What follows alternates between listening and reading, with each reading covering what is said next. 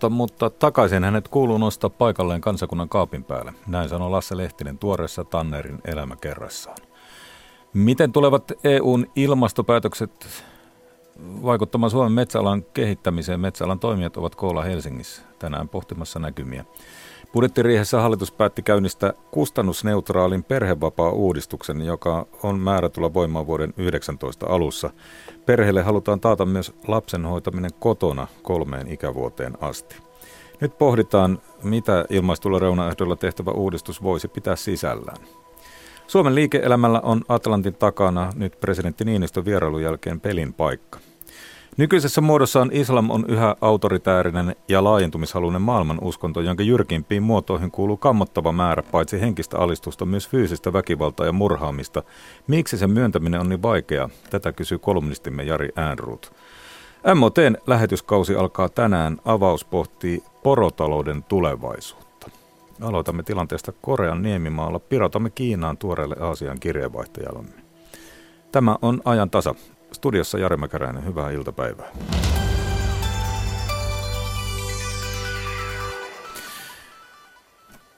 Korean niemimaa on uutisissa. Tänään kuultiin päivällä radio-uutisista, että Kiina on esittänyt vastalauseen Pohjois-Korealle maan ydinkokeen vuoksi. Ja meille on nyt tunnelmista Pekingissä kertomassa tuore Ylen Aasian kirjeenvaihtaja Jenny Matikainen. Tervehdys sinne. Tervehdys täältä Pekingistä. Meillä se sanot hyvä iltapäivä, mutta siellä taitaa olla jo aika myöhäinen ilta. Joo, kyllä tämä tässä alkaa pimentyä kovasti ja kello käy jo seitsemän, yli seitsemän, että ilta on tullut kaupunkiin. Aurinko nousee sieltä päin. Tuota, onko tämä Pohjois-Korean asia ollut siellä esillä mediassa ja muualla? No mediassa se on ollut esillä vähemmän, koska tällä hetkellä täällä Kiinassa on meneillään BRICS-maiden kokous, eli kehittyvien talouksien kokous, ja se on Kiinalle yksi tällainen näytön paikka ja halutaan näyttää sitä omaa isännyyttä siinä ja tämän vuoksi tätä aihetta sitten on tykätty laittaa tai pitää sitä vähemmän esillä. Myös sosiaalisessa mediassa keskusteluja on blokattu, niin kuin Kiinalla on tapana joskus tehdä, kun se ei pidä aiheista, joista keskustellaan.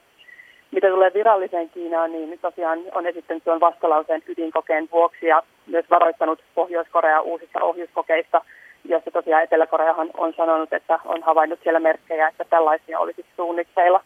Eli tosiaan kuultu hyvin tällaista diplomaattista kieltä. Kiina myös kehotti kaikkia osapuolia tässä pidättäytymään mistään, mikä voisi lisätä jännitteitä entisestään. Ulkoministeriön tiedotustilaisuudessa myös kysyttiin siitä, että voisiko Kiina harkita jonkunlaista sotilaallista väliintuloa tuonne Korean niemimaalle, ja vastaus oli, oli kieltävä siinä mielessä, että Kiina sanoi, että Tämä on täysin hypoteettinen kysymys, mutta että sotilaalliset keinot eivät, eivät ole Kiinan listalla näissä asioissa. No Kiinahan kuitenkin pidetään Pohjois-Korea oikeastaan ainoana liittolaisena. Mitä Kiinalta voidaan tässä tilanteessa odottaa ylipäänsä? Se on mielenkiintoinen tuo näkökulma juuri, että usein sanotaan, että Kiina on Pohjois-Korea ainoa liittolainen, mutta eh, on selvää, että Kiinallakin tällä hetkellä voisiko sanoa, että alkaa mennä ehkä jossain määrin varmasti hermot Pohjois-Koreaan, koska sehän Kiinan kannalta tilanne näyttää tällä hetkellä siltä, että hekin ovat ikään kuin, niin kuin voimattomia tekemään yhtään mitään, koska Pohjois-Korea näyttää, että se ei kunnioita näitä Kiinan, Kiinan miten sen sanoisi, kehotuksia pidättäytyä uusista kokeista. Ja Kiinalla on myöskin se tilanne, että tässä on tulossa reilun kuukauden kuluttua iso puoluekokous täällä, viisivuosittainen puoluekokous. Ja on aika selvää, että Kiina ei sitä ennen halua tehdä mitään suurta muutosta. Eli voidaan odottaa, että Kiina nyt tulee ainakin seuraavan kuukauden aikana varmasti lausumaan tällaisia diplomaattisia lauseita, mutta voi olla, että mitään suurempaa ei nähdä. Kiina ei varmasti tykkää näyttää tällä lailla voimattomalta Pohjois-Korean, Pohjois-Korean vieressä, koska se on tottunut, että suhde on toisinpäin. Mutta se on, se on myös sanottava, että varmasti Kiinassa myös poliittisesti ollaan erimielisiä siitä, että pitäisikö Pohjois-Korean kanssa suhteita pitää näin lämpiminä, että saako Kiina siitä enää mitään takaisin, kun näyttää, että ainakaan sitä vakautta, jota he tuonne Niemimaalle kaipaisivat, niin ei ole luvassa. No voisiko uusilla sanktioilla olla nyt sitten jotakin merkitystä? Tuossa juttelin asiantuntijoiden kanssa ja sanoivat, moni sanoi sitä, että tavallaan saa jo käyttää mielikuvitusta, että keksisi mitään uusia sanktioita, jotka voisivat päteä että tällaisia toisen käden sanktioita, mitä presidentti, USAn presidentti Donald Trump nyt esitti, että hän on uhannut katkaista kauppasuhteet niiden maiden kanssa, jotka käy kauppaa Pohjois-Koreaan, mutta sitä on taas vaikea arvioida, että olisiko Trumpista katkaisemaan kauppasuhteita Kiinaan, koska siinä on taas niin isoja poliittisia riskejä ja kaupallisia taloudellisia riskejä siihen suuntaan. YK turvallisuusneuvostohan on kokoontumassa illalla ja siellä, sieltä on epäilty, että voisiko esimerkiksi tämmöinen tekstiilivienti tai Pohjois-Korean valtiollista lentoyhtiötä koskeva, koskevat pakotteet tai öljyn, öljyvientiin liittyvät, mikä sitten katkaisisi Pohjois-Korealta myös armeijan öljyn saannin, mutta kuten hyvin tiedetään, niin Kiina, Kiina, Kiina ei aina pysy myöskään niissä sanktioissa, joita se, joissa se sanoo olevansa mukana, että öljyviennin keskeyttäminen Kiinassa Pohjois-Koreaan ei varmasti ole Kiinalle hyvä idea, koska Kiina myös kaipaa Pohjois-Korean sisäistä vakautta, minkä öljyviennin keskeyttäminen sitten varmasti, varmasti sieltä tuhoaisi. No tässä on nyt vähän koko itse asiassa muu maailma aika ihmeissään, että yksi Pohjois-Korea meitä kaikkia jollakin tapaa pitää niin kuin myös Kiinaa jonkinlaisena panttivankina. Mitä Jenny Matikainen ajattelet, voi, miten tilanne tästä voisi purkautua? No, sanotaan, että minä en varmasti ole se, joka tätä osaa lähteä ratkaisemaan, mutta mitä nyt, mitä nyt voisi olla edessä? Tämähän on tavallaan semmoinen kiertokulku, joka on toistunut, toistunut jo pitkään, että Pohjois-Korea uhittelee, se tekee erilaisia kokeita, näyttää voimaansa ja ehkä pitää muistaa se, että vaikka niin uhka, uhka tietenkin on olemassa ja se on todellinen, eikä sitä pitää vähätellä, mutta pitää kuitenkin muistaa, että Pohjois-Korea ei varmasti halua sotaa. Yksi asia, mitä se haluaa, on taloudelliset edut. Ja varmasti näillä yritetään saada jälleen muut maat jonkunlaisiin neuvottelupöytään, jossa Pohjois-Korea sitten voisi saada taloudellista hyötyä ruokaa, jota ei ole korvamerkitty sitten kaikkien köyhimmille, niin kuin ruoka-apu usein on. Hyvä, kiitos Yle Aasian kirjeenvaihtaja Jenny Matikainen näistä arvioista. Kiitos.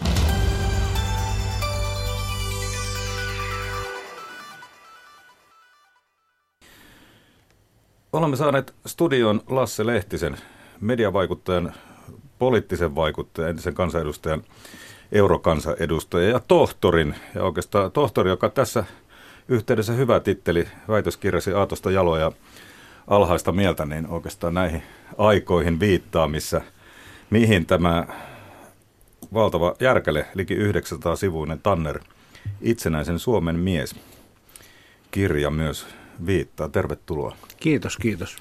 Ja ymmärtääkseni tuota, veit juuri Mäntyniemeen numero 12, niin kuin hän itse titulerasi itseään tuossa viikonloppuna lämpimäisen. Kyllä, sehän on tiedossa, että presidentti Niinistö on kirjallisuusmiehiä ja sitten hän on myöskin aivan erityisesti kiinnostunut poliittisesta historiasta.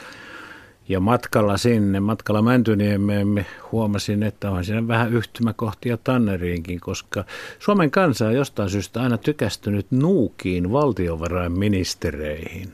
Ja, ja siinä on Tanner, Koivisto, Viinanen, Niinistö. Niitä on kyllä paljon enemmänkin, mutta Hyvä sarja. Hyvä sarja, kyllä. Tuota, aloitetaan, jos sun pitäisi ihan lyhyesti kertoa, miksi kenenkään pitäisi vuonna 2017 tietää Tannerista muuta kuin hänen nimensä? Sen takia, että kun perehtyy Tannerin elämään, ja tässä se on tehty, kun se on elämänkerta, niin huomaa, että hän oli itsenäisen Suomen 51. vuoden ajan ehdottomasti vaikutusvaltaisin yksittäinen henkilö. Ja silloin otetaan mukaan kaiken sen, mitä hän teki talouden puolella ja politiikan puolella.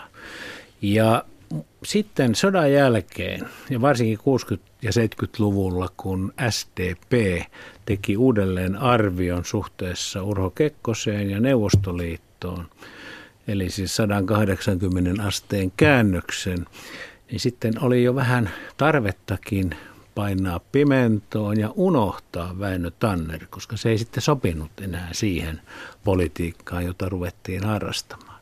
Nyt ei ole kysymys tuosta maineen palauttamisesta tai kunnian palautuksesta, vaan ihan siitä, että mies tällä teoksella nostetaan unohduksista uudelleen kansakunnan kaapin päälle. Toisaalta tämän kirjan toinen päähenkilö ehdottomasti on Suomi. Ja, ja tuota, siis ei Juhani Suomi. Vaan tämä, va- Isänmaamme Suomi. Kyllä. Tuota, miten kuvaisit sitä Suomea, josta Tanner aloitti pitkän, pitkän uransa ja ponnistelun yhä tärkeämpiin asemiin? Se oli hyvin toisenlainen Suomi, mitä nyt eletään. Se ensimmäinen Suomi, jossa hän lapsuutensa ja nuoruutensa vietti, oli tietysti suuriruhtinaskunta Suomi. Ja, ja hän oli ollut politiikassa ja osuuskappaliikkeessäkin mukana silloin, kun Suomi itsenäistyi. Mutta hänen ensimmäinen suuri hetkensä oli sitten punakapinan jälkeen, sisällissodan, vapaussodan jälkeen, jolloin niistä SDPn raunioista polkastiin käyntiin ja pystyyn uusi maltillinen sosiaalidemokraattinen puolue. Ja sitten maailmansotien välissä sitten Tanner kävi taistelua sekä oikealle että vasemmalle, kommunisteja vastaan, puolueen vasemmisto henkisiä vastaan, mutta myöskin Lapuan liikettä vastaan ja, ja, ja suomalaista äärioikeistoa vastaan. Ja sitten vuonna 1936 sitten nähtiin tämäkin ihme, että, että sitten syntyi jo maltillisten porvarillisten voimien ja maltillisen sosiaalidemokratian yhdistelmä, tämä niin sanottu punamulta Suomi ja punamulta hallitus.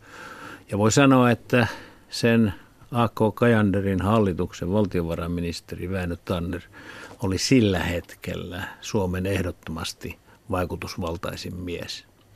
Se sisällyssota taisi olla Tannerille eräänlainen vedenjakaja – hän, se vaikutti hänen syvällisesti ja muutti suhtautumista esimerkiksi kommunisteihin hyvinkin voimakkaasti. Kyllä, koska hän oli silloin jo, hän oli vuonna 15 tullut Elannon toimitusjohtajaksi ja oli siis aika ison liikkeen äh, direhtööri ja, ja tuota, samalla tietysti hyvin äh, aktiivinen sosiaalidemokraatti puoluetyössä, niin hän yritti nyt puhua, että, että ei tämä aseellinen kapina, ei pidä hurmaantua siitä, mitä rajan takana tuonne Venäjällä on tapahtumassa, kun tiedettiin, että siellä bolsevikit ainakin yrittävät, niin kuin tekivät sitten ja onnistuivat tässä vallankumouksessa.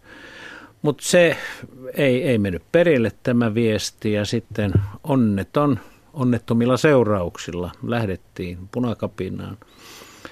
Ja, ja tuota, kyllähän sitten – Siis Elantohan oli toiminnassa koko punaisen Suomen ajan ja, ja, ja Tannerin Elantoa syytettiin punakaartin muonittamisesta, mutta ei siinä paljon vaihtoehtoja ollut, koska Elanto sijaitsi keskellä punaista Suomea. Kyllä se oli pakko, pakko punikkeja muonittaa. Mutta, mutta tämä niin. sai hänen aikaan ajattelussaan sen, että ei näitä aseilla eikä niin kuin ääri-ideologialla ihmisten tavallisia ongelmia ei ratkota. Sitten todella merkittävä tapahtuma totta kai niin kuin Suomelle, myös Tannerille oli, oli tuota, molemmat sodat, talvisota, jatkosota.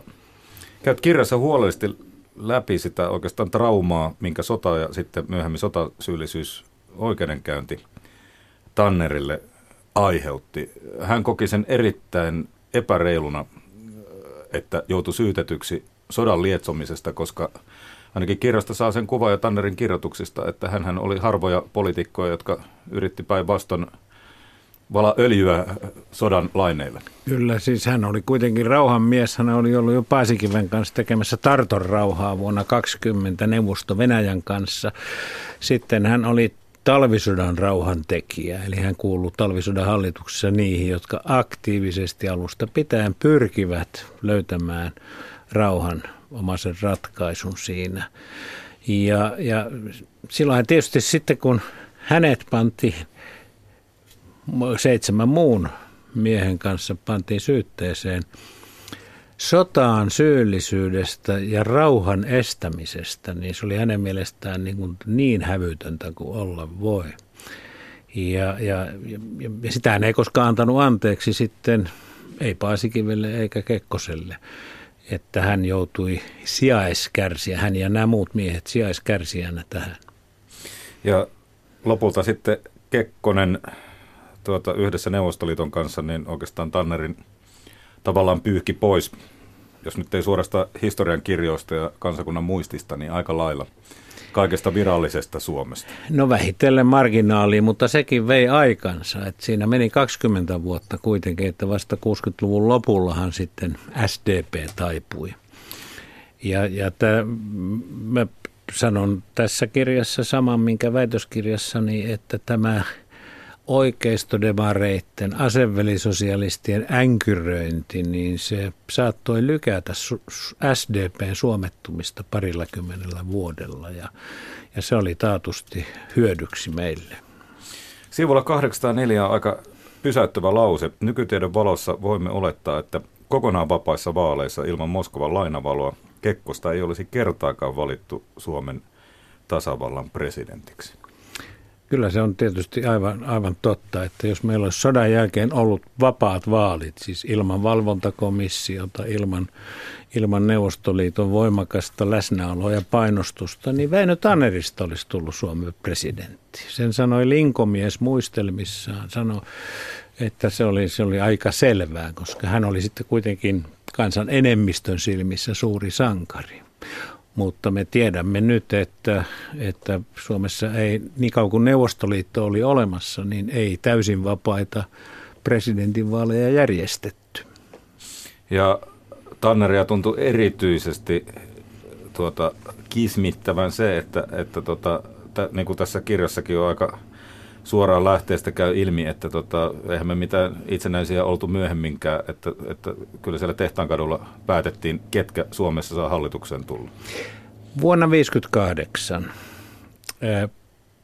tehtiin niin, niin sanottu Fagerholmin hallit, yöpakkashallitus, sai myöhemmin lempinimen yöpakkashallitus se oli, se oli viimeinen hallitus Neuvostoliiton aikaa, jolloin, joka syntyi siis puolueiden välisten keskustelujen ja, ja ohjelma, ohjelmaneuvottelujen perusteella niin sanotusti vapaasti ja demokraattisessa järjestyksessä. Kun sen annettiin hajota Neuvostoliiton painostukseen, niin se on se sarana kohta, jossa Neuvostoliitto sen jälkeen katsoi oikeudekseen myöskin puuttua Suomen sisäpoliittisiin ratkaisuihin ja kertoa, ketkä suomalaiset eivät olleet neuvostovastaisia ja jotka, jotka tuota, sillä tavoin kelpasivat Suomen seuraaviin hallituksiin. No jos mennään tästä, tästä asiasta takaisin Tannerin muihin puoliin – Mietitään tässä päivässä, niin tuota, hän oli siis tosiaan talouspolitiikko, sosiaalipolitiikko ja monessa tämmöisessä mukana, niin jos vähän Oijon kirjasta löytyvää, kai ruotsalaisen alun perin sanomaa lausetta, mutta kuitenkin ajatus on se, että huonosti käytetty veroeuro on kansalta varastamista. Se oli varmaan yksi Tannerin tämmöisiä johtoajatuksia. Kyllä, hän oli tarkan markan mies ja, ja tuota, niin kuin sanottu, nuuka, nuuka valtiovarainministeri, mutta myöskin muissa muissa tämmöisissä kysymyksissä ja, ja hänen mielestään todella inflaatio oli siis semmoinen kierre, jossa valtion talous joutuu palkankorotuksiin, inflaatio ja niin edelleen, niin hän sanoi, että se on aina pois työmieheltä. Se on aina varainsiirtoa sitten varakkaammalle väestön osalle. Ja sitä tietysti ammattiyhdistysliike ei, ei, ei tykännyt tämmöisestä ajattelusta eikä pidä tietysti siitä tänä päivänäkään. Tanner varmaan tätä sote-touhua katsoisi omalaatuinen ilme kasvoilla. No kyllä varmasti.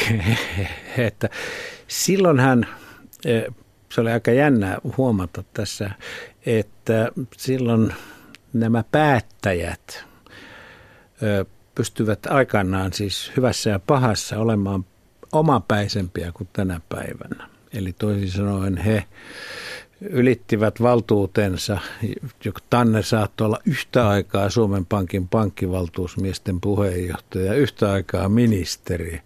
Eli tuota, jäävyysongelmia ei ollut samalla tavalla kuin tänä päivänä.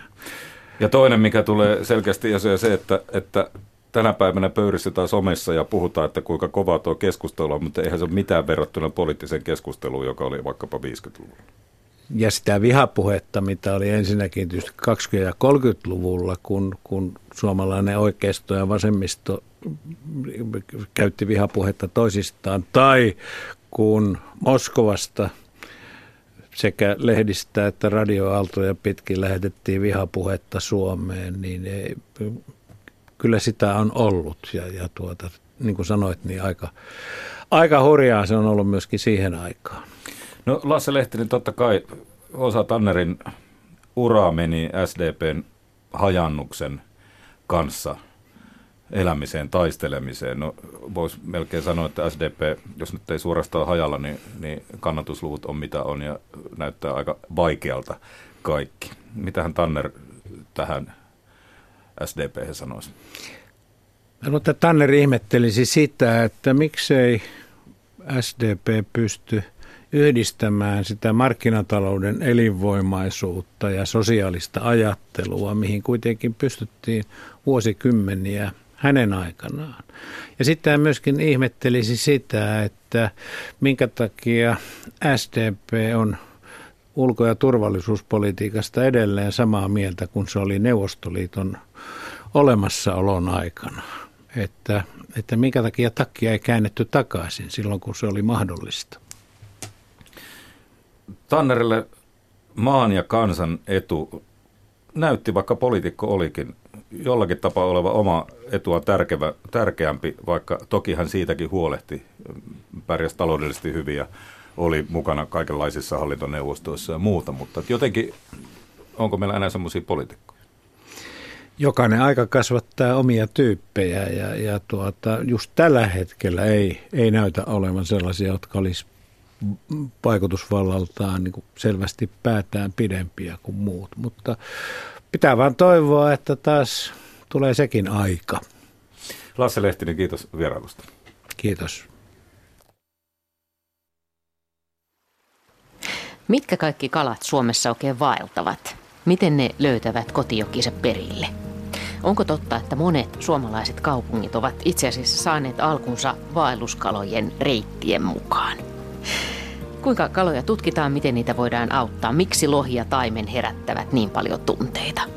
Soita ja kerro omia kalatarinoitasi tai kysy vaelluskaloista Luontosuomen vaelluskala-illassa keskiviikkona kello 18 alkaen. Paikalla asiantuntijoina Luonnonvarakeskuksen kalatutkija Ari Saura ja inarilainen tutkimusmestari Ari Savikko. Yle. Radio Suomi. Se on kanava, mitä kuuntelet ja sinne keskiviikko iltaan on vielä jonkin verran aikaa. Nyt on maanantai, kello tulee 14.26. Ajantasan lähetys ja tässä ajantasassa kuullaan vielä, miten Suomella olisi nyt Niinistön vierailun jälkeen tuolla Atlantin takana pelin paikka. Jari Äänrut on kolumnistimme. Hänen mukaansa pahan kieltäminen ei auta. Kuulemme myös siitä, mitä MOT-ohjelmalla on nyt syyskauden avajaiseksi tänään TV1 kello 20 tarjolla. Ennen kuin puhumme budjettiriihen kustannusneutraalista perhevapaa-uudistuksesta, niin mennään metsäasioihin. Nimittäin, miten EUn tulevat ilmastopäätökset vaikuttavat Suomen metsäalan kehittämiseen? Kesällähän monet tahot Suomessa tyrmistyivät EU-parlamentin ympäristövaliokunnan linjauksesta metsien hiilinielujen laskentatavasta. Sen mukaan metsien määrän kehitystä vertailla vuosin 2000-2012. Siten hakkuuden lisääminen Suomessa laskettaisiinkin jatkossa päästöiksi. Metsäalan toimijat ovat koolla Helsingissä ja he pohtivat tänään näkymiä. Paikalla on myös toimittajamme Elina Päivinen. Helsingissä on tänään pohdittu EUn valmisteilla olevia ilmastopäätöksiä ja sitä, miten ne vaikuttaisivat metsäalan tulevaisuuteen ja esimerkiksi biotalouden kehittämiseen. Maa- ja metsätaloustuottajien keskusjärjestö MTK on kutsunut koolle alan toimijoita ja päättäjiä, mutta MTK jakaa myös kuusen taimia aivan Helsingin keskustassa. Matti Moilanen, olette tulleet tänne ilmeisesti rouvanne kanssa tänne, tänne Esplanadille hakemaan kuusen taimia. Tulitteko oikein varta vasten? Aivan sitä varten. Miksi, mihin te näitä kuusia aiotte istuttaa? No ne menee mökille, tehdään sinne kuusiaitaa. Ja aiotteko useamman ottaa? No kyllä tässä varmaan tarvittaisiin vähän enemmällekin. Joo, ja Ilo oli sille pöydän koristeeksi. Mihin, ai, menevätkö nämä suoraan mökille vai missä aiotte säilyttää? Ei, me säilytetään niitä pihalla, mä, äh, niin kuin sillä kosteessa ja varjossa. Mistä kuulitte tästä? Lehdestä. Mitä ajattelette tästä ilmastopuolesta vai onko tämä nyt pelkästään ihan tämmöistä puutarhanhoitoa? Ei, kyllä se on tärkeä asia. Osana sitä. Ollaan tehty paljon muutakin. Voitko valottaa mitä muuta? No, energiasäästö oman talon osalta ja sähköauto ja sen sellaisia. Savitalo tehty. MTK on metsäjohtaja Juha Hakkarainen. Miksi haluatte jakaa puuntaimia helsinkiläisille? Muistutuksena siitä, että kasvava, elävä puu on paras ilmastoteko, mitä ihminen voi tehdä. Eli vain kasvava puu sitoo hiiltä ja se symbolisoi, taimi symbolisoi hyvin sitä, että se lähtee kasvuun ja se imee itsensä ilmakehästä hiiltä kasvaessaan suureksi. MTK pettyi kesällä EU-parlamentin ympäristövaliokunnan linjaukseen EUn ilmastotavoitteista. Niiden mukaan metsien käytön ja hiilinielun pitäisi säilyä samalla tasolla kuin vuosina 90-2009. Samaan aikaan Suomessa on käynnistymässä tai vireillä uusia biotuotetehtaita, jotka vetävät valtavat määrät puuta. Mitä tämä EUn linjaus, jos se sellaisenaan säilyy, tarkoittaisi Suomen metsätaloudelle? Se tarkoittaa sitä, että nyt jo nyt päätettyjen investointien myötä meidän hakkuut nousemat sellaiselle tasolle, että Suomen metsistä tulisi laskennallinen hiilipäästö, vaikka todellisuudessa edelleen kasvun ja hakkuiden ero on kymmeniä miljoonia kuutiometriä. Mutta laskennallinen malli, joista metsistä tulee hiilipäästö ja Suomi joutuisi kompensoimaan ne tavalla tai toisella. Ja tietysti siinä on sitten poliittinen riski, ja signaali esimerkiksi investoijille, että kannattaako Suomeen rakentaa uutta teollisuutta ja uutta puunkäyttöä, jos jo nykyisellä tasolla ollaan hiilipäästö. EU laskee linjauksessaan hiilinielujen eli näiden hiiltä sitovien varastojen pienentyvän siis, kun metsäpinta-ala pienenee. Suomi taas lähti siitä, että myös uuden metsän istutus ja hoidetun metsän kasvun nopeutuminen otettaisiin näissä laskelmissa huomioon. Miksi Suomen kanta hävisi? metsä ja metsätalous nähdään niin erilaisena ympäri eri puolilla Eurooppaa. Ja se on ihan luonnollista. Vaikka joku Belgia, Hollanti, metsätalous ja metsät on siellä ihan erilaisessa roolissa ja ihmiset ajattelee ihan eri tavalla, myös päättäjät. Äsken kuultiin tuolla meidän europarlamentaarikko myös Niels Durvaltsin kommentti, että ajatukset siitä, mikä on metsä ja mikä on metsän rooli, ne on aivan erilaiset eri puolilla Eurooppaa. Ja tietysti meille se on, se on valtavan iso niin kansantaloudellinen asia, ja se ei ole, niin kuin jossakin Benelux-maissa voidaan kysyä, että montako metsää teillä Suomessa on? Niin kuin aivan absurdi kysymys meidän näkökulmasta. MTK on kirjoittanut, että ongelma on oikeastaan se, että Suomi on käyttänyt metsää historiallisesti liian vähän. Mitä se tarkoittaa? No se, jos ne, meillä tulee sellainen malli, mikä nyt on komission ja parlamentin ympäristövaliokunnan esitys sidottaisiin tiettyyn historialliseen ajanjaksoon metsien käyttö. Ja että siitä tasolta, suhteelliselta tasolta emme saisi kasvattaa metsien käyttöä.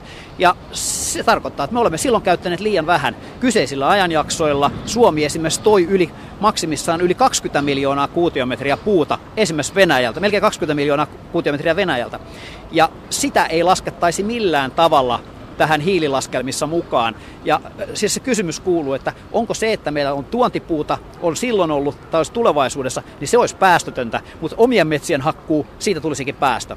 Eli äh, täällä on ihan tämmöisiä niin kuin meidän näkökulmasta niin aivan mahdottomia ajatuksia sisällä. Juha, Juha Hakkarainen, metsäjohtaja MTKsta. Ympäristöjärjestöt ovat kuitenkin olleet tyytyväisiä EUn esittämään laskentatapaan. Esimerkiksi Luontoliiton mukaan Suomi loppaa lyhytnäköisesti laskentamalleja, jotka mahdollistaisivat ylimitoitetut hakkuut ilman, että niiden ilmastovaikutusten korvaamiseksi tarvitsisi tehdä yhtään mitään. Eikö siis metsien hakkuita ole kuitenkin hyvä rajoittaa ilmastonmuutoksen kannalta? Tuohon Luontoliiton kantaan, niin voisi sanoa, että aivan oikein, mutta päinvastoin. Se Suomen kanta on nimenomaan pitkäjännitteinen kanta, eikä pelkästään muutaman vuoden tai yhden kymmenen vuoden aikaperspektiivillä. tuolla just kuultiin tutkijan kannanotto tuolla meidän seminaarissa, Eli se, että me hoidamme aktiivisesti metsiä ja käytämme niitä, jos vanhoja metsiä uudistetaan, se tarkoittaa, että pitkällä aikajänteellä meidän metsiemme hiilinielu, se kuinka paljon ne kasvavat, niin on suorassa suhteessa siihen, kuinka paljon ne käyttävät ilmakehästä hiiltä. Eli se tulee kasvamaan. Eli lyhyellä aikajänteellä, muutaman vuoden aikajänteellä tuo esitys, että pitää rajoittaa, pitää paikkansa, mutta jos katsotaan vähänkään pidemmällä aikajänteellä, niin asia kääntyy itse asiassa täsmälleen päinvastoin. Ympäristöministeri Kimmo Tiilikainen, kesällä saatiin Euroopan parlamentista tiukka kanta metsien käytöstä ja hiilinielujen laskentatavasta. Asia on menossa piakkoin, ehkä jo ensi viikolla parlamentin täysistunnon käsittelyyn. Miten Suomi vielä yrittää vaikuttaa parlamentin kantaan? No tietysti europarlamentaarikot on tässä avainasemassa ja meillä on hyvä yhteistyö valtaosan suomalaisten meppien kanssa, eli Toivotaan, että tuo europarlamentin kanta vielä tuosta muuttuu. Itse tietysti yritän vaikuttaa keskeisesti siihen, että mikä on tuo Euroopan jäsenmaiden, eli EU-jäsenmaiden ministerineuvoston kanta, jossa sitten jäsenmaiden näkemyksiä sommitellaan yhteen. Näillä näkymin sen pitäisi, se ministerineuvoston kanta pitäisi lyödä lukkoon jo lokakuussa. Kyllä, tavoitteena puheenjohtajamaa Virolla on, että lokakuussa olisi jäsenmaiden kesken riittävä yksimielisyys tuosta metsien käsittelystä ilmastopolitiikassa tai siitä, että miten metsät ilmastoon vaikuttaa. Miten tiukkoja neuvotteluja käytte tällä hetkellä kollegojenne kanssa? No uutterasti käydään, eli viime viikolla olin yhteydessä Viron ministerin, ensi viikolla on sovittu Ranskan ministerin kanssa yhteydenpitoa ja virkamiestasolla tietenkin koko ajan. Eli nyt tuo tilanne juuri elää ja etsitään sitä kompromissia, minkä takana enemmistö voisi olla.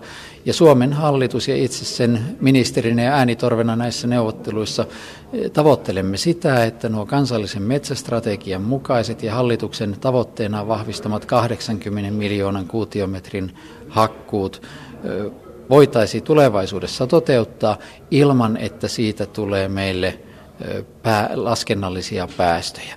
Suomen metsäthän kasvaa joka tapauksessa huikean paljon enemmän kuin tuon 80 miljoonaa kuutiota. Joka tapauksessa meillä on suuri hiilinielu. Toivotaan nyt, että laskenta ei tuo siitä meille sitten päästöyksiköitä. Tämä esitetty laskentatapa voi johtaa jopa siihen, että Suomi joutuu ostamaan muilta mailta hiilinielukiintiöitä. Mitä se tarkoittaisi Suomelle? Tämä on hyvin kaukainen juttu, että kaupoille lähdettäisiin. Että kyllä tuohon malliin sisältyy monenlaisia eri joustoelementtejä ja tavoittelen sitä, että Suomen tavoitteiden mukaiset hakkuutasot 80 miljoonaa kuutiota voidaan toteuttaa ilman, että siinä tarvitsee mihinkäs suuntaan kaupoille lähteä. Toimittajana tuolla Kuusenhavut Kainalossa oli Elina Päivinen. Tämä on ajan tasa. Sitten mennään perhevapaa-uudistukseen, nimittäin budjettiriihessähän hallitus päätti käynnistää tällaisen kustannusneutraalin perhevapaa-uudistuksen. Sen olisi määrä tulla voimaan vuoden 2019 alussa. Perheelle halutaan taata myös lapsen hoitaminen kotona kolmeen ikävuoteen asti. Nyt sitten pohditaan, mitä näillä ilmaistuilla reunaehdoilla tehtävä uudistus voisi pitää sisällään. Aiheesta keskustelevat perhe- ja peruspalveluministeri Annikka Saarikko keskustasta, ex-ministeri sekä sosiaali- ja terveysvaliokunnan puheenjohtaja Tuula Haatainen SDPstä ja kokoomuksen naisten liiton puheenjohtajana kokoomuksen mallia valmistelut Sofia Viikman. Jakke Holvas haastattelee. Annika Saarikko, olette painottanut, että tästä mallista on tarkoitus tehdä yksinkertaisempi, joustavampi, tasa-arvoisempi ja sitten sellainen, joka mahdollistaa lapsen hoitamisen kotona kolmeen ikävuoteen asti. Niin tarkennetaan vielä, että mitkä asiat tässä uudistuksessa ovat pöydällä ja mitkä puolestaan eivät. Onkin hyvin tärkeää hahmottaa ensiksi, mitä kaikkea perhevapailla tarkoitetaan. Jos ajatellaan niitä euromääräisiä tukia, pienten lasten vanhemmille. Niistä merkittävin osa on vanhempainrahakausi, joka on ansiosidonnaista suurimmalle osalle suomalaisista, eli palkkaan perustuvaa. Sen rahoittavat suomalaiset työnantajat ja työntekijät niin kuin sivumaksuillaan palkan osista. Ja sitten se toinen, monesti se poliittisesti puhuttavin osa on ollut tämä kotihoidon tuen kokonaisuus, jota me yhteisillä veroeuroilla rahoitamme, ja se takaa sen oikeuden kolmeen ikävuoteen asti hoitaa kotona. Kolmas ulottuvuus on erilaiset yhteiskunnan tuet alle kolmevuotiaille lasten vanhemmille ja eka tokaluokkalaisten lasten vanhemmille osittaisesta kotonaolosta, ikään kuin työn joustoihin tarjotut tuet. Tämä on se kokonaisuus, joka on pöydällä yhdistettynä sitten myös arvio varhaiskasvatuksesta ja toisaalta väistämättä myös verotuskysymykset lapsiperheille ja tämä kokonaisuus eikä vähiten työn ja perhe-elämän yhteensovittamisen laajemmat käytänteet ja kulttuurit ovat keskusteluissamme. Aina ei ole kysymys vain euroista tai tukikuukausista, vaan viime päivinä tämän uudistuksen myötä, kun kerroimme, että tämä aloitetaan, on saanut monia yhteydenottoja, joissa kuvastuu myös asenneilmapiiri. Isille on jo nyt korvamerkitty vapaita. Isät eivät kaikki käytä niitä. Taustalla on miesvaltaisten alojen työnantaja-asenteet osaltaan. Eli laaja kysymys. Ennen budjettiriihtä kokoomus halusi käynnistää uudistuksen viipymättä. Keskusta ei halunnut hätiköidä, vaan tällaisen perusteellisia uudistuksia. Siniset puolestaan eivät nähneet uudistustarvetta ollenkaan. Sofia Viikman, onko hallituksessa syntymässä kolmen puolueen kompromissi nyt sitten kokoomuksen toivomalla aikataululla? Mä näen, että on tosi tärkeää, että päästiin liikkeelle uudistamaan perhevapaata. Tämä on ollut kokoomukselle pitkäaikainen tavoite ja meille oli tärkeää, että, että jo tällä vaalikaudella päästään uudistusta tekemään, koska uudistus on niin tärkeä, että Suomen perheet, lapset ja myöskään naiset niin ei voi odotella sitä, että tätä tärkeää uudistusta vaan lykätään ja nyt hyvä on se, että perhevapaat uudistetaan nimenomaan kokoomuksen ehdotuksen mukaisesti kokonaisuutena, eli ei tyydytä tarkastelemaan jotakin yksittäistä tukea tai sen kestoa, vaan, vaan tehdään semmoinen uudistus, joka lähtee lapsen edusta, joustavoittaa perheiden arkea, helpottaa työn ja perheen yhdistämistä ja parantaa naisten työmarkkina-asemaa. Me ollaan tarjottu oma kokoomuksen malli tähän pohjaksi ja nähdäkseni tämä, mitä hallitus nyt budjettiriihessä sopi, niin meidän malli täyttää kaikki ne reunaehdot ja kriteerit. Eli, eli uskon, että tästä päästään oikein hyvin keskusteluissa yhdessä laajapohjaisesti eteenpäin ja tekemään hyvä Eritellään sitä kohta, mutta otetaan Tuula Haatanen tähän mukaan, kun Juha Sipilä sanoi eilen Yle Radio Suomen pääministeri haastattelutunnilla, että perheellä täytyy säilyä valinnanvapaus, jos perhe haluaa hoitaa lasta kotona, sen saa tehdä. No jos huomioidaan se sekä Saarikon tässä mainitsemat reunaehdot ja Viikmanin, niin Tuula Haatanen, millainen uudistus vuoteen 2019 mennessä on tulossa nähdäkseni? Minusta on ensinnäkin hirveän tärkeää, että hallitus lähtee liikkeelle tässä asiassa ja toivon mukaan nyt sitten tehdään tätä hyvässä yhteistyössä niin, että, että se kestää sitten pidemmälle. Mutta eh, se, että millä tavalla perhevapaisiin pitää suhtautua, niin minusta tämä joustamattomuus on se yksi iso keskeinen asia tässä meidän nykyisessä mallissa. Että on tavallaan niin kuin on-off-asetelma, että, ja se on johtanut siihen, että, että äidit ovat pitkiä jaksoja kotona hoitamassa lasta, ja isät ovat sitten edelleenkin jääneet siihen sivurooliin. Ja meidän oma mallimme, sosiaalidemokraattien tekemä, kehittämä nykytilanteesta eteenpäin menevä malli, niin se lähtee nimenomaan siitä, että se olisi mahdollisimman joustava ja että se kannustaisi sitten isiä myös käyttämään näitä vapaita ja että, että siinä nimenomaan se perheen työelämä ja oma tilanne on se, jonka kautta he pystyvät niitä valintoja tekemään. Eli meillä on tämä 3 plus 3 plus 6 plus 12 kuukautta malli, eli siinä ansiosidonnainen raha olisi kolme kuukautta äidille omistettua. Isä voi valita sitten sopivana katsomana ajankohtana kolme kuukautta ja sitten jaettavaa kuusi kuukautta tästä ansiosidonnaisesta. Ja sitten sen päälle olisi tasasuuruinen vanhempainraha 12 kuukautta, jonka saa sitten käyttää paljon pidemmällä aikajaksolla. Me ollaan ajateltu, että se voisi olla sinne koulunkäyntiin saakka, että perheet voisi itse valita. Ja tämä tasasuuruista rahaa voisi käyttää sitten joku muukin, esimerkiksi isovanhemmat. Eli me halutaan enemmän vanhemmille valintaa siihen, että miten ne tekee ja pätkii näitä, näitä eri jaksoja. Ja sillä tavalla se toisen perheen huoltajan joka usein on äiti, niin välttämättä se kotonaolojakso ei, ei tarvitse olla yhtä jaksosta. Ja, ja sitten isä voi siinä ja toinen huoltaja olla sitten, sitten niin kuin jakamassa sitä vapaata. Mutta meillä on hyvin tärkeää myös, että tähän liitetään se, että päivähoito on kaikille Kaikille kuuluva oikeus, subjektiivinen päivähoito ja, ja laadukas varhaiskasvatus ja niiden maksujen sitten eteenpäin vieminen niin, että päästään kohti sitä, että, että varhaiskasvatus olisi maksutonta. Tällä helpotetaan perheiden taloudellista tilannetta ja selviytymistä. No tässä kunkin puolueen tämä kokonaiskuva. Siis perhevapaat tarkoittavat äitiys- ja isyysvapaita ja niiden jatkona olevaa kotihoidon tukea. Tarkastellaan askel kerrallaan. Jos otetaan ensin isien kotikiintiö, niin mitkä konkreettiset toimet perhevapaa-uudistuksessa edistäisivät isien kotijäämistä? Sofia Viikman. Meidän mallissa se kokonaisuus lähtee siitä, että viiden viikon odotusrahan lisäksi on vuoden ansiosidonnainen vanhempainvapaa, josta molemmille vanhemmille on kiintiöity kolme kuukautta. Ja sen lisäksi on vielä kuuden kuukauden mittainen hoitoraha, joka olisi noin 800 euroa kuussa.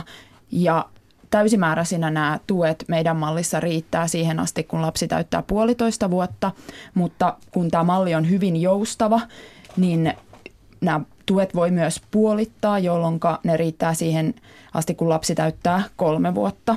Ja puolitettunakin alin etuus olisi 400 euroa kuussa, mikä pärjää nykyiselle perustasoiselle kotihoidon tuelle sen keston että myös, ja myös tason osalta.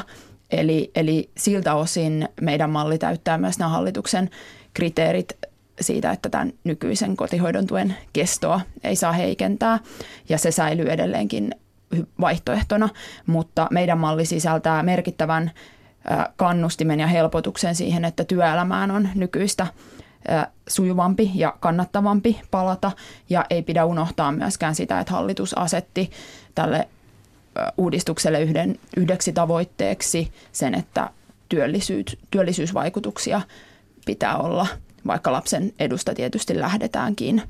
Ja, ja mitä isiin tulee, niin tällä hetkellä siinä varmasti suurin muutos tarvitaan asenteisiin. Työnantajien asenteita on tutkittukin ja työnantajat suhtautuvat, kun kysytään, että miten suhtaudutaan isien vanhempainvapaisiin, niin työnantajat vastaavat, että kyllä, hyvä juttu, suhtaudumme positiivisesti, mutta kun vähän tarkennetaan kysymystä, niin tällä tarkoitetaan nimenomaan niiden vapaiden pitämistä, jotka on isälle korvamerkitty. Annika Saarikko, Huomasin, että puistelitte tuossa päätä, kun Sofia Viikman alkoi puhua tästä kokoomuksen mallista. Tulkitsinko väärin? Ei, joo, kyllä. Itse ajattelen niin, että nyt meillä on äärimmäisen hieno tilanne monestakin syystä. Tämä on innostava, innostava ja hyvin vaativa projekti. Mutta on hienoa, että meillä on monien eri puolueiden ja muiden yhteiskunnallisten tahojen, muun muassa työmarkkinajärjestöjen ehdotuksia siitä, miten näitä kuukausia ja rahoja pitäisi järjestellä. Meillä on nyt kaikki palikat pöydällä. Mulle itselle tärkeintä on se, että tässä aidosti puhutaan niin lapsen oikeudesta olla yhdessä kotona pikkulapsivaiheessa molempien vanhempien kanssa työelämälähtöisyys, tasa-arvokysymykset kulkevat siinä rinnalla. Ja jos me pystymme vahvistamaan isien läsnäoloa pikkulapsiarjessa, se tarkoittaa automaattisesti myös naisten aseman parantamista työelämässä. Ne kulkevat käsi kädessä. Näin perhe- ja peruspalveluministeri Annikka Saarikko keskustasta. Studiossa myös ex-ministeri sosiaali- ja terveysvaliokunnan puheenjohtaja Tuula Haatainen SDPstä ja sitten kokoomuksen naistenliiton puheenjohtaja Sofia Viikman ja Jakke Holvas johti puhetta.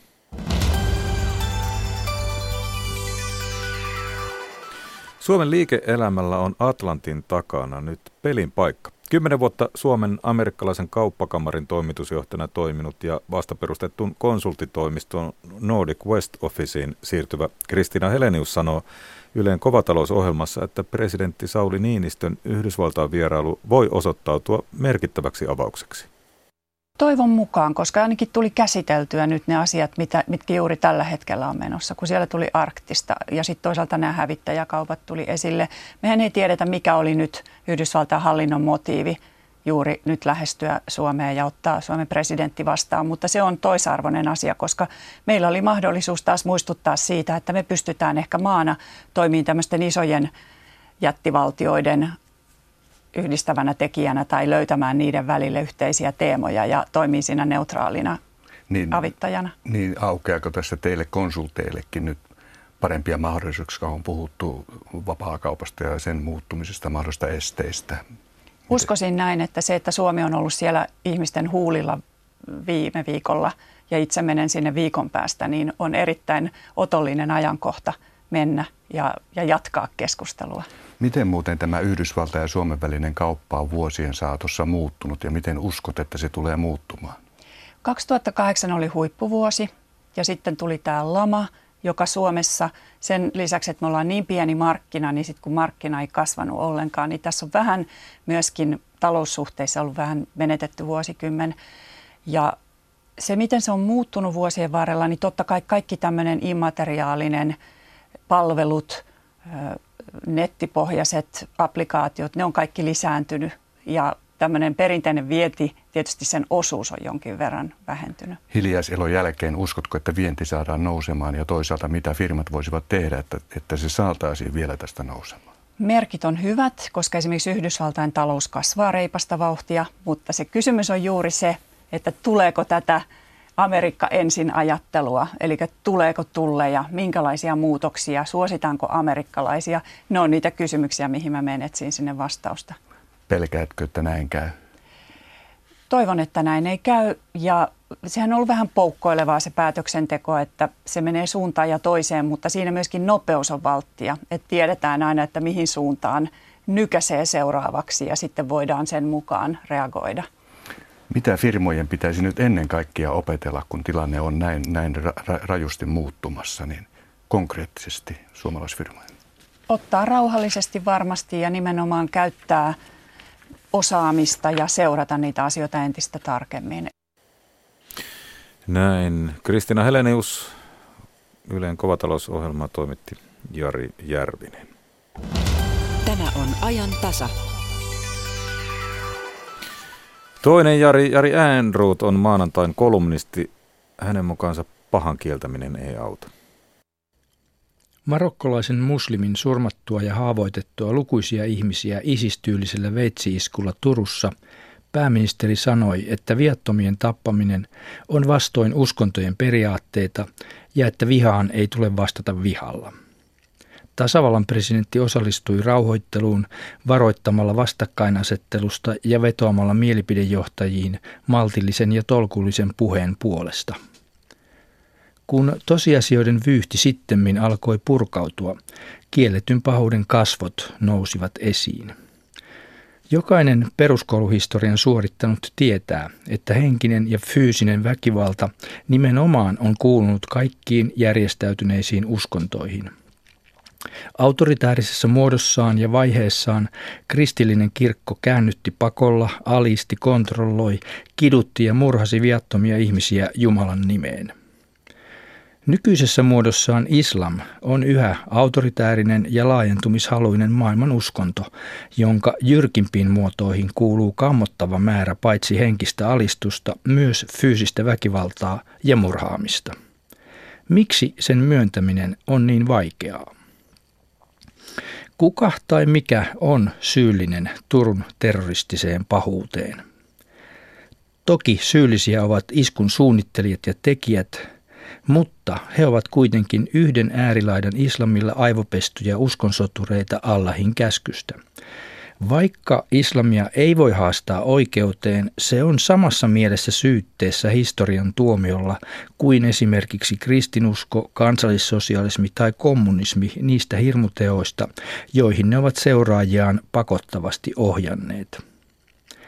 Mitä vastakkainasetteluun tulee, niin minusta ihmisiä alistavien ja murhaavien aatteiden vastustaminen on oikein ja jokaisen vapauden ystävän velvollisuus.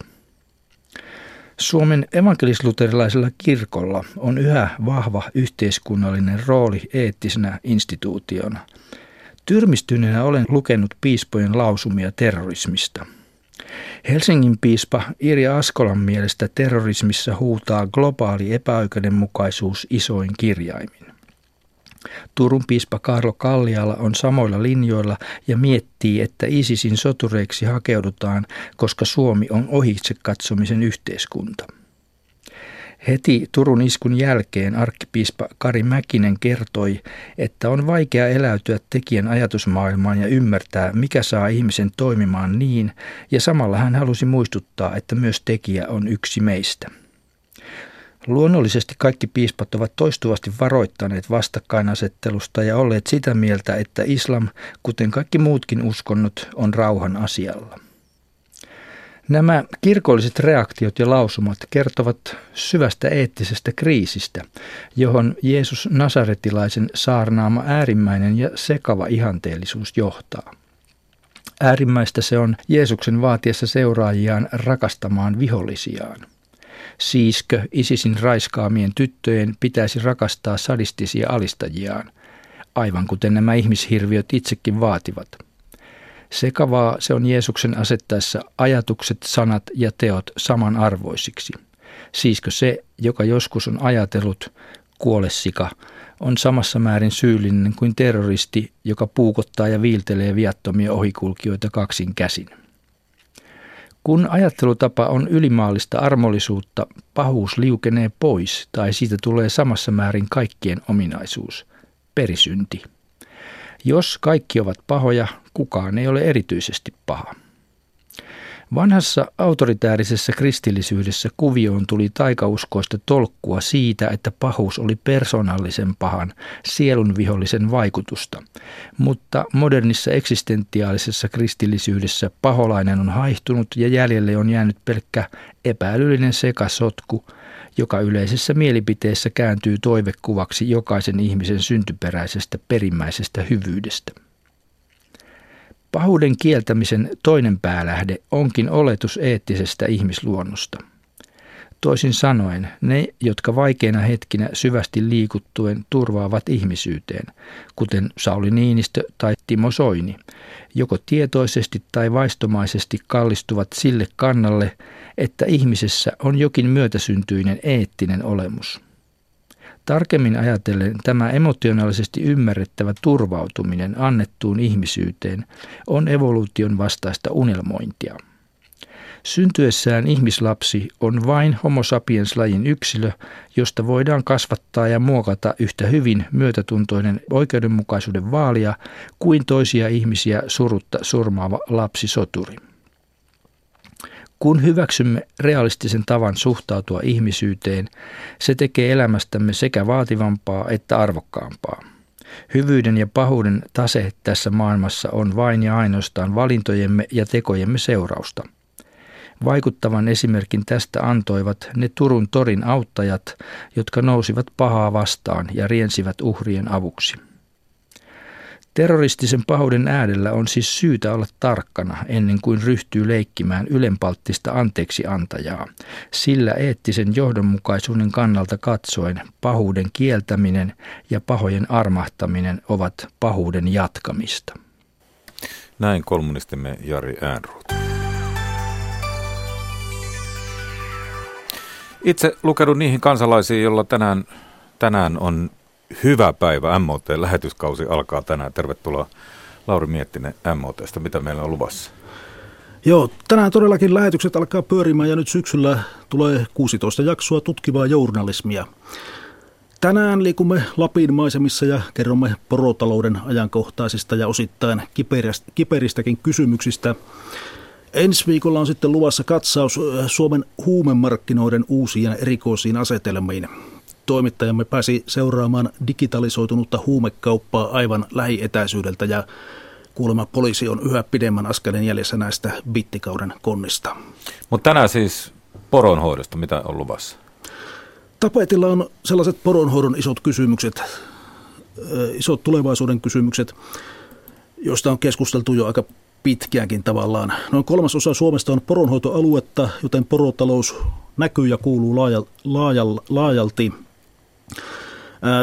ongelma on siinä, että pitkässä juoksussa nämä porolaitumet on mennyt koko ajan huonompaan suuntaan. Porojen tärkein luontainen talviravinto on jäkälä, jonka määrä on vähentynyt Lapissa suorastaan romahtamalla ja laitumet ovat monin paikoin melko huonossa kunnossa. On syytä muistaa, että sen jäkälän määrään kyllä vaikuttaa sitten moni muukin tekijä, erityisesti metsätalous poronhoitoalueella. No illalla sitten tv kuullaan laajemmin, mutta tuota varmaan on mietitty, mikä voisi olla ongelmien ratkaisuna. Joo, mulla oli yllätys tätä juttua tehdessäni sellainen seikka, että joissakin paikoissa laitumet ovat erittäin kuntoisia, mutta samaan aikaan se poromäärä on myös todella iso. Se oli aika eri, eri, erikoinen havainto mun mielestä, mitä monissa tutkimuksissa ja selvityksissä on tehty. Yksi esimerkki tästä löytyy Norjan ja Suomen rajalta Enontekijön kohdalla. Siellä Norjan puolella porolaidun on paljon paremmassa kunnossa kuin Suomessa. Se näkyy jopa satelliittikuvissa. Ja silti Norjan puolella näitä poroja on ollut jopa enemmän kuin Suomessa. Tämä syy tähän eroon tuolla kulmalla liittyy laidun kiertoon, eli käytännössä siihen, että näitä poroja pidetään eri vuoden aikoina eri laitumilla. Sulanmaan aikaan nämä porot kannattaa viedä pois näistä parhaista, parhaista jäkäliköistä, koska poro paitsi syöstää jäkälä, se myös talloo sitä sulanmaan aikaa jopa monta kertaa enemmän pilalle kuin syö. Talvella tätä vastaavaa ongelmaa ei ole vastaavassa laajuudessa, koska lumi suojaa sitä jäkälää. Ja se jäkälä nimenomaan on erityisen oleellista talviaikaan, kun se muuravinton saanti on silloin niukempaa. Tällaisella fiksulla laidunkerrolla pystytään, pystytään, pystyttäisiin periaatteessa pitämään yllä isojakin poromääriä ilman, että se laidun kuluu. Jostain, Suomestakin löytyy jostain paikoista tällaisia hyviä laidunkertoesimerkkejä, mutta kehittämisen varaa olisi kuitenkin aika paljon. No olisiko valtiovallalla tässä jotain tekoa? Valtiovallalla on aika paljonkin tekoa tai ainakin mahdollisuuksia, koska valtiovalta päättää äh, poroluvusta tai suurimmasta sallitusta poroluvusta vähintään äh, 10 vuoden, vähintään 10 vuoden välein. Äh, seuraava, seuraava tällainen poromääräpäätös tehdään viimeistään vuonna 2020. Ja nyt osalla poronomista on aika iso huoli siitä, että tulossa voi olla isoja leikkauksia. Ymmärrän kyllä tämän huolen ihan täysin, koska kyse on toimeentulosta alueella, jossa ei aina kovinkaan paljon näitä vaihtoehtoja ole saatavilla ja poronhoidolla on iso taloudellinen merkitys monin paikoin Lapissa. Lisää TV1 kello 20 aika hyvin on otsikoitu loppuun kaluttu Lappi. Kiitos Lauri Miettinen. Huomenna otetaan pieni varaslähtö lokamarraskuun vaihteen tuoksuttamaan viikkoon ja huomenna on tietysti eduskunnan syyskauden avajaiset. Monelle ensimmäisen kauden kansanedustajalle päivä on merkittävä, pääsee lopultakin sinne oikeaan eduskuntataloon. Siitäkin huomenna. Nyt kello tulee 15.